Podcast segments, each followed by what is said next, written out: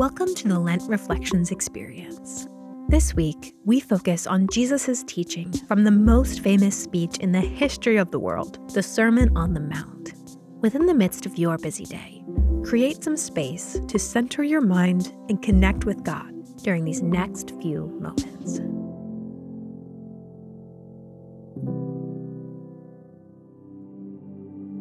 Today, we prepare our hearts for Easter through the reading of Matthew chapter 5, verses 1 through 12.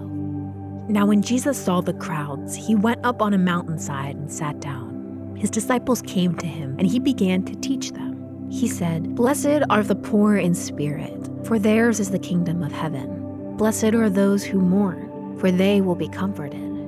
Blessed are the meek, for they will inherit the earth. Blessed are those who hunger and thirst for righteousness, for they will be filled. Blessed are the merciful, for they will be shown mercy. Blessed are the pure in heart, for they will see God.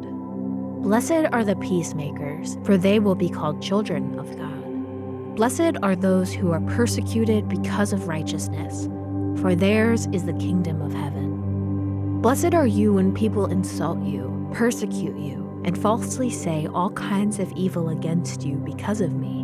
Rejoice and be glad, because great is your reward in heaven. For in the same way they persecuted the prophets who were before you.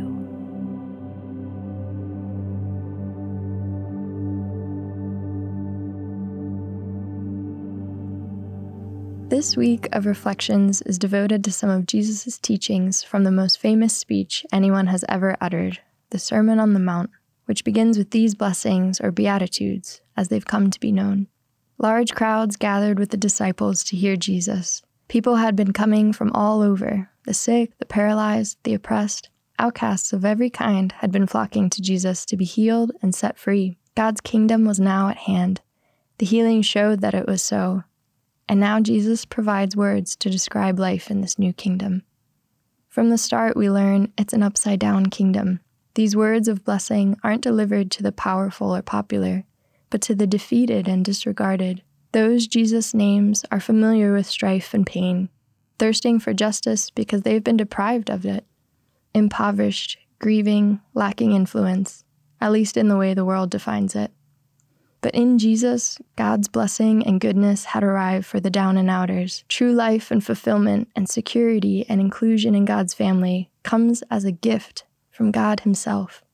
It is not taken by the powerful or bought by the rich.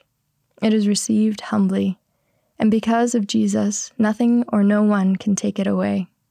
For even the meekest and weakest among us, God's inheritance is granted.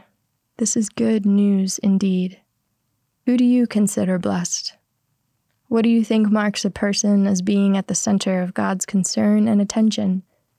Jesus' words here might cause us to reassess our assumptions. This isn't so much an admonition to go become poor in spirit or seek persecution. It's an assurance that God's blessing will reach well beyond the limits we tend to set. So when you're excluded or defeated, when you're hung out to dry or caught in the crossfire, know that God can bless you right there. Stand firm. Be steadfast in purity, justice, mercy, and making peace for God's love and power and goodness are never out of reach. So, whatever you're facing today, take these next moments of quiet to lean in and listen to Jesus. Consider how are the blessings of God reaching into unexpected places in your life right now.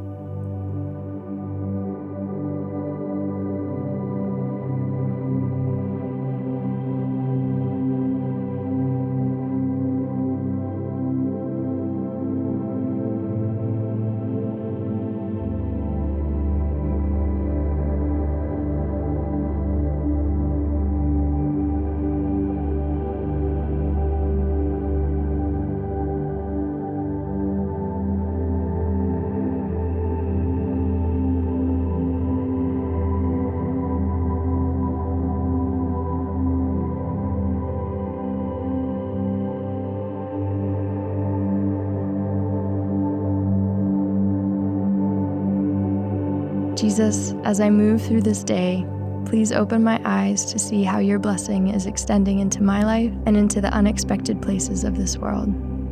Amen.